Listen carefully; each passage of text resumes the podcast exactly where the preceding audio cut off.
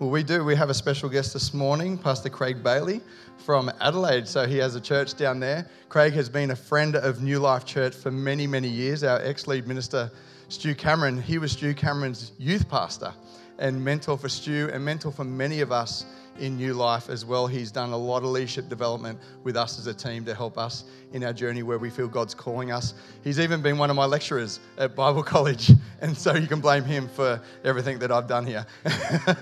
But it is a great honour to have Craig here with us, and this weekend has been our Naturally Supernatural weekend, and Craig's going to come and bring us a message in line with that. So can we welcome Craig up as he comes?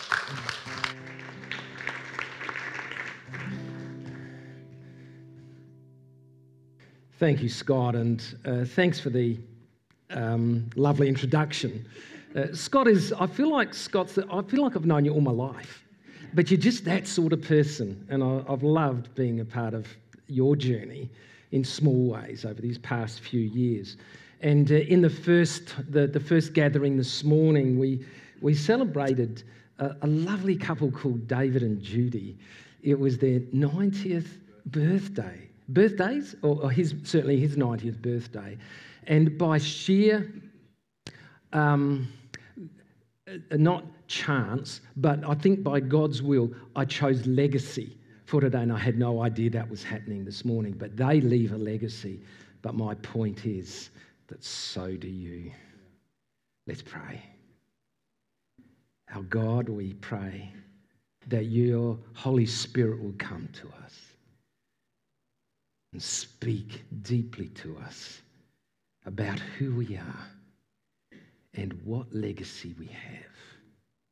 Come, Holy Spirit. Come, Holy Spirit, now. Come, Holy Spirit, in Jesus' name. Amen. You know, in the year 1900, some really significant research was undertaken by a man called Winship. He was an educator, and he decided to follow the Edwards family tree, going back to 1700, where a preacher named Jonathan Edwards was a revivalist preacher. As part of his research, he discovered that a sociologist had also done something similar with a different family. The difference was that the Edwards family was a God-fearing, God-loving family. The other was not. And so it produced this amazing comparison between the Edwards family and the Dukes family. The sociologist who followed the Dukes family, he actually started studying prisons. And he went to 5 different New York prisons to try and work out what is it that makes a criminal. That was his thesis. And he found 45 different criminals, all traced back to the one family, which was the Dukes family. Now, this is the incredible thing. Jonathan Edwards, in 1727, married Sarah. They had 11 children. And every night, they prayed and blessing of God on every single one. Every night. It was their habit. Like both families understood a degree of poverty, so it wasn't one privileged and another not. But as he went down through the Edwards family, he found again and again and again men and women who were both productive for society and who loved God. 5 generations, 1,500 people down the line. Of those, 100 were pastors. And others in all kinds of careers and workspaces were honouring God. It's a rare glimpse, because down the other side, it was exactly the opposite. A man made a decision not to follow God, and his legacy was clear. There were 150 criminals out of the 1,500 in that line. There were 7 murderers. Again and again, there were evidences of people doing ungodly things. Now, why do I put this before you? There's a legacy. One was a legacy of ungodliness. The other was a legacy of faithfulness. And I want to say to you, when you speak Jesus, when you make a decision for Christ, it is a powerful thing. Don't underestimate the implications. 3 weeks ago, I was sharing with the staff team of New Life, and we're singing a song I hadn't really sung much before called Speak Jesus. And as we were singing it, we got to a line in it that said simply, "Speak Jesus for your family." And I couldn't sing it. I was kind of emotionally awestruck. And I could see as we sang that you know, my wife and I had been married for 42 years. We had 2 sons. They both are in secular employment. Both are passionate followers of Jesus Christ. Those 2 wives and my 2 daughters-in-law are passionate followers of Jesus Christ. The 2 families have each given me 2 granddaughters, the love of my life. And every Sunday in my church, those 4 little granddaughters sit in the front row, not because they have to, because they want to, because they're learning what it means to love Jesus. And you know, as someone who had no Christian heritage past my own parents, no church attendance on record at all, I can't sing a line like that without feeling emotional about it. Is that all right? Oh man, God is so good. Speaking Jesus for my family is a powerful thing. The point I want to make this morning is this. When you make a decision for Jesus Christ, when you make that decision, it's a personal decision, right? It's an individual decision, but it has supernatural implications, supernatural consequences. And I've been witness to that in my own life. I want to read from Psalm 145. I've got my Bible with me, just. Reason, I went through the security at Adelaide Airport, and you know how they have 2 kind of, your baggage comes through. I'm always sensitive about it. Please let my baggage go straight through. Please, God. And sometimes they have 2 tracks. The one's the normal track, and then if there's a problem, it goes on another track. And you think, oh no. Anyone identify with me? Yeah. Well, my case on Friday went the other track. And the guy took my case and opened it, emptied it out, and took 3 objects. One was my computer mouse, one was my Bluetooth boom, and my Bible. And put it in another tray and took it back to go through again. So I watch my Bible go through security, and it comes up to the guy who emptied the suitcase, and I said to him, "That is a really dangerous item." And he looked really sheepish and said, "I'm sorry, but we just have to look for dangerous things." How many of you know the Word of God is dangerous? Man, oh man, it is profound. It can change your life, and it's changed mine. Yeah. Psalm 145, talk about speak Jesus, speak God. I will speak of you, my God, the King. I will praise your name forever and ever. Every day I will praise you and extol your name forever and ever. Great is the Lord and most worthy of praise. Augustine actually quotes that in his huge book, the Confessions that he wrote, St. Augustine, and his greatness no one can fathom. And then we get down to verse 4. Listen, 1 generation commends Shabash. 1 generation commends your works to another. Did you hear that?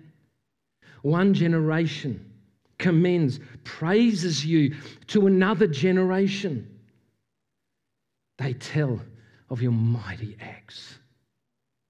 They tell of your mighty acts. You know, when we speak Jesus, we speak it to the next generations, and we speak it in lots of different ways. Some of you this morning are here and you have grandchildren like me, and you have children like me, and you have friends that you care about. And you know, I really wrestled with whether to preach this message, which I've never preached before, because I have minister friends whose kids do not walk with the Lord, who do not attend church. But I believe the Word of God, and I believe in the faithfulness of God, and I believe in a legacy. And I believe that every person in this church leaves a legacy. Mike, who spoke yesterday, is a single person. And he has nephews and nieces that he meets with every week because he's sowing legacy into their lives. Some of us have nephews and nieces. Some of us have friends, and we long for them to come to the Lord, don't we? We would almost die for them to come into the place of worship. And you know, I know there's some of you this morning here, and you do small things like I do. You sit your grandchildren or your children on your knees, and you read Bible stories to them, and you pray for them, sometimes every day. I pray for my children. From the day that my eldest son was born, his name is Cullen, and he was born in 985, whatever that makes him now. But the day he was born, I prayed a prayer for him, and I've prayed a prayer for every one of my children and grandchildren ever since. May they grow in wisdom and stature, in favour with God and in favour with people, Luke 2.52, every day. But you're like that, some of you, and you just long to see it make a difference. You may not be in a situation that I'm in, but you do those little things, and I want to say God honours those little things. Cast your bread upon the waters, and it will come back to you in many days, sometimes in years and years and years. I started my ministry as a children's pastor. I was a trained primary school teacher, and it was logical that I was a children's pastor, I suppose, or perhaps illogical. But anyway, that's another story. But I one day invited a guy from another state to come, and he was a trainer in Sunday school ministry or children's ministry, whatever you call it. He trained teachers and leaders. And he made a claim, and he said, I've never had anyone in one of these seminars who didn't have some experience of God themselves as a child. He said, every time, every one of you've got a story. After the seminar, a lady came up to him, and she might have been about 40 years old, and she was involved in children's ministry, and she said, look, I can't remember his name, but John, I'm the exception. She said, I grew up on a cattle station out in the middle of Australia, and my parents were devout atheists, like angry atheists, totally opposed to any form of religion. And she said, well, so I'm your case. The one case where there was nothing when I was a child. Anyway, she went home sometime later, and she was sitting with her parents, and the sort of question stayed with her. And she said to her mum, Mum, I know that you hated the church and religion and all that stuff.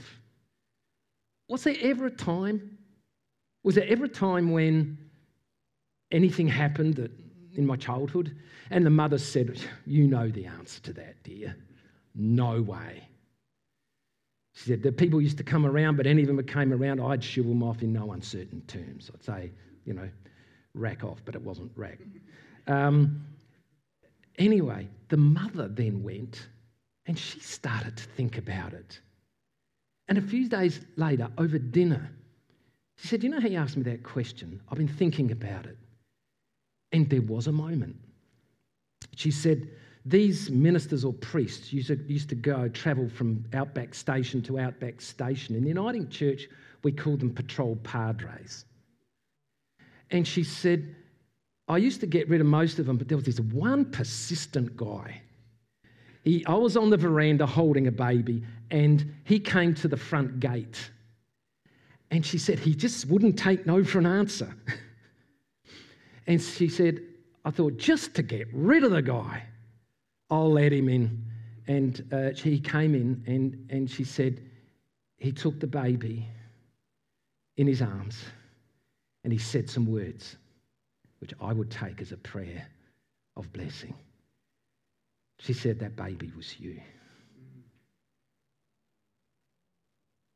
Folks, I believe a legacy started at that point. It might be a small thing, a prayer. It might be a blessing. It might be reading Bible stories, as some of us do, to our children or grandchildren or nephews or nieces or friends. God takes those things and he uses them for his kingdom. I believe that with all of my heart. And I believe this too. You speak Jesus even when you don't speak. You speak with your life. You speak with what you do. 1 Peter 2 says this, "To this you were called because Christ suffered for you, leaving an example so that you too would follow in his steps and leave an example." You don't have to say anything, actually, to speak Jesus. You speak Jesus with the way you live your life, right? But it's not just that. I believe there's something deeper and more supernatural. The day a man or woman chooses to follow Jesus, the Bible says you become clothed in the righteousness of God. In the first service, we sang a wonderful old hymn called "And Can It Be?" And in that line, it says, clothed in righteousness, divine, supernatural. I say this because when I'm talking about being an example, some of us will sit there and think, I wasn't a great example. I'm not a great example. I mean, you don't know me, but in fact, I'd be shocked if God used me. You know, I said in the first service, sometimes I've been asked to share about like parenting. Father's Day, my son and I were given a pulpit a couple of times to talk about our relationship on Father's Day. And I stand up there and, you know, I'd love to be able to say to people, here's the 10 principles. But honestly, I think, why am I standing here? I don't feel as though I do anything. I don't think I'm the perfect parent at all. And fortunately, my son's there and he testifies to that truth. Folks, all I did was accept Jesus Christ as my Saviour and Lord. And the moment I did that, I was born again. I was saved, and the presence of God became part of my life. And I carry and you carry the presence of God everywhere you go if you're a Christian. I often think, I've been reading the story of Joseph again in the Old Testament, and the number of times it says that God was with him, or the Spirit of God was on him. I think, what was that? That was the presence of God. You know, someone thinks, oh, but I'm so bad, I'm so terrible. Listen to this scripture. It's from 1 Timothy 1. Paul's writing to Timothy. He's writing to you. And he says this, "Here is a trustworthy saying that deserves full acceptance." In other words, you better be seeing this and watching it. Then this is what he says. Listen, Christ Jesus came into the world to save sinners, of whom I am the worst. Notice the tense. It wasn't was the worst, am the worst. Now, he's not excusing his sin, and he knows that God's spirit of sanctification is working in his life. But listen what he says, but for that very reason, I was shown mercy, so that in me, the worst of sinners, Christ Jesus may display his immense goodness and grace. Did you hear that? You sit there thinking, oh, I'm a terrible parent, terrible grandparent. Or I failed here, I failed there. A lady said to me just a week ago I was working with, and she said, you know, if I'm a failed parent, then God's got something to I mean, God was the perfect parent, and look at what some of his kids do. I thought, wow, there's some theological truth in that. It's not about being the perfect parent. It's about being the bearer of the presence of God, of Jesus Christ in your life. We carry his presence wherever. We get on buses. We get on trains. We go into offices at work or at staff rooms at school. I was a primary school teacher. And, you know, I remember going into the staff room and sitting next to a woman and saying something to her, and she bursts into tears. And all I said was, hi.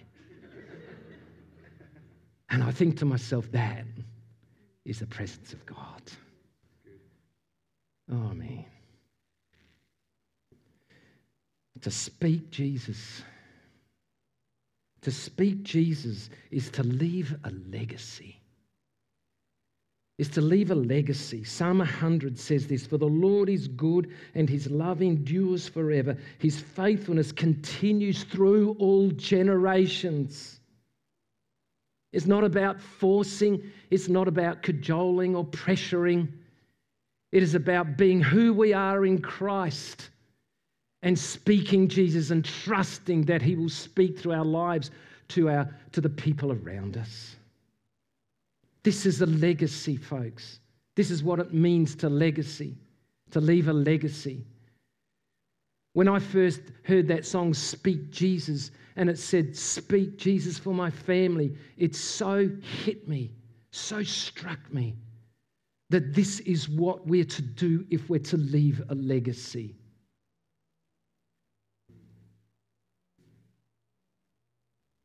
Sometimes you drop those seeds of faith. And I know for some people, they wait for years. Tommy Emmanuel, did I say this already? Tommy Emmanuel, 30 years before he hit rock bottom. And when he hit rock bottom, cried out to God. And God reminded him of a woman that was a neighbour. They used to speak Jesus. And that's who he reached out to. You may be waiting for your children or your friends, family. But I believe God is faithful. I want you to imagine something. I want you to imagine a single mum walking through Moonee Ponds with two children with no food and no shelter. A single mum whose husband left her. This is in the early 1930s when the welfare just wasn't there. The husband had shot through. In fact, he was never seen again. It was actually in the Melbourne newspapers at the time. He went missing. And she had moved to the city because when you're poor and you haven't got food, where do you go? And so she ended up in Moonee Ponds with a little girl 12 and a little boy 10. And they, for shelter, ended up in just a lean-to that leaned against an old dance hall. And she reflected later in life, the little 12-year-old girl reflected that she'd be trying to sleep at midnight on a Saturday night, and all she could hear was thump, thump, thump, thump. They were desperately poor. No food and very little shelter. Down the road in Moonee Ponds was a little Methodist church. And in this Methodist church, they used to have a festival once a year. And I don't know if any of you, actually, probably only those of you who are over about 50 or 60 would remember this, but there was a festival called Harvest Thanksgiving. And in Harvest Thanksgiving, once a year, in rural churches, the farmers would bring their produce and lay it at the front of the church as a gift to God. Isn't that amazing? And people would come with their cans and all that sort of stuff if they weren't farmers. But they'd bring what they had. And I remember as a little kid sitting in a Methodist church watching this mountain of food and thinking, where's that going to go? Well, in this little Methodist church in Moonee Ponds in Melbourne, someone saw this destitute woman with the two little kids, girl 12, boy 10. And they said to the pastor, we need to help this family. And they agreed that they would give all of the Harvest Festival food to this family. That little 12-year-old girl was my mum. And the next week, she went to the church for the first time in her life and never stopped going. Sadly, her mother, my grandmother, didn't end up in church, and she never felt apparently good enough to go to church. She got mental illness and within 2 years was in what we called back then an asylum, mental asylum, died when my mum was 20. My mum was fostered out. And sadly, she never really got over those years of her life and was not never an easy person to live with, never. But she went to church, and this church became the one stable thing in her life, you know. A few years ago, she got Alzheimer's. And in Alzheimer's, you know what Alzheimer's does to you?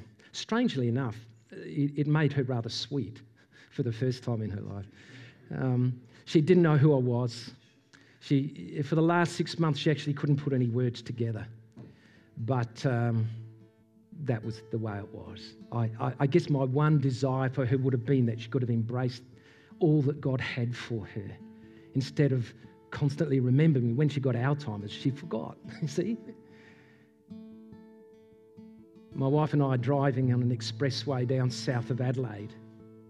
And my wife, who tends to do these things, said, Craig, we got to stop and turn around. I really feel like we got to visit your mum. Why doesn't that ever happen to me? But anyway, I followed what Kay was suggesting. We turned around and we went to my mother, and she was dying. And I want you to understand, she hadn't at that time uttered an intelligible word for months. She just couldn't put two words together. But I sat on the side of her bed and I held her hand.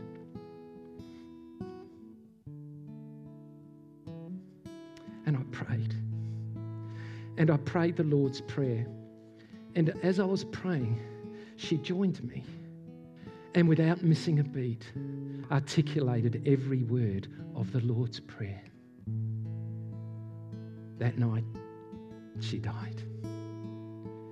But you know, here's the point of that story for me. When I go to heaven, she will be there. But there's one person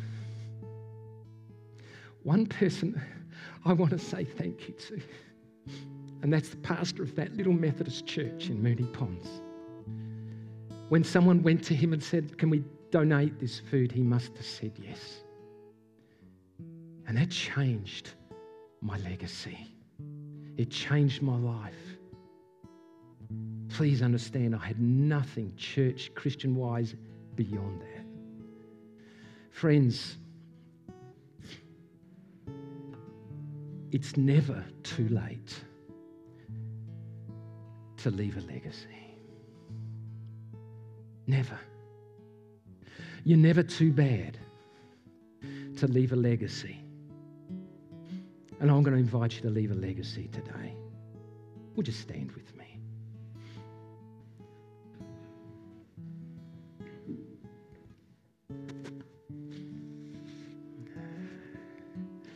As I've been talking, I know that some of you here today have people on your minds.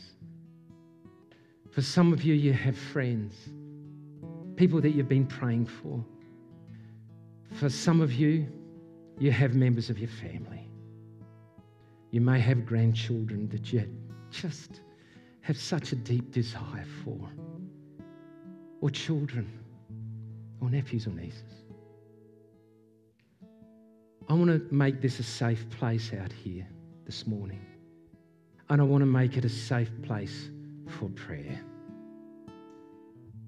And I want to say that if you've got someone you'd like to pray for, please join me at the front here, because I want to pray for you and I want to pray for the person that's on your mind. I may never know their name, you'll know their name, but I want to pray for them. But there's another thing going on here. Some of you may never have publicly said, yes, I choose to believe in Jesus Christ. And this morning is your morning. Folks, leave a legacy. Make a decision that will impact your family, your children, your grandchildren. Please, if that's you, would you step out of your seats now and come to the front, because I really want to pray for you and with you.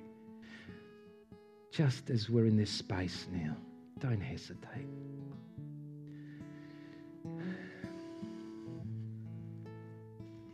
Come, Holy Spirit.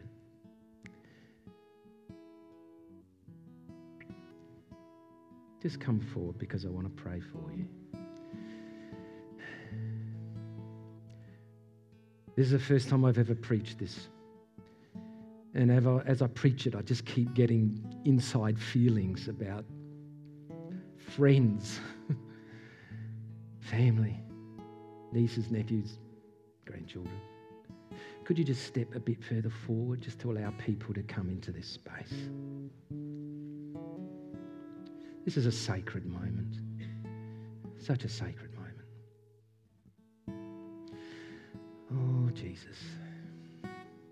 Oh, Father. I don't know the names of people that are on your hearts and minds, maybe parents, but I want to pray for them through you.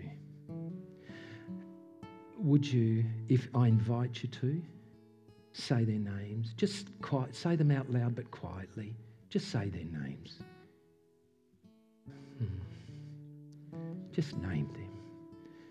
And for me, it's my brother. No, I pray for him.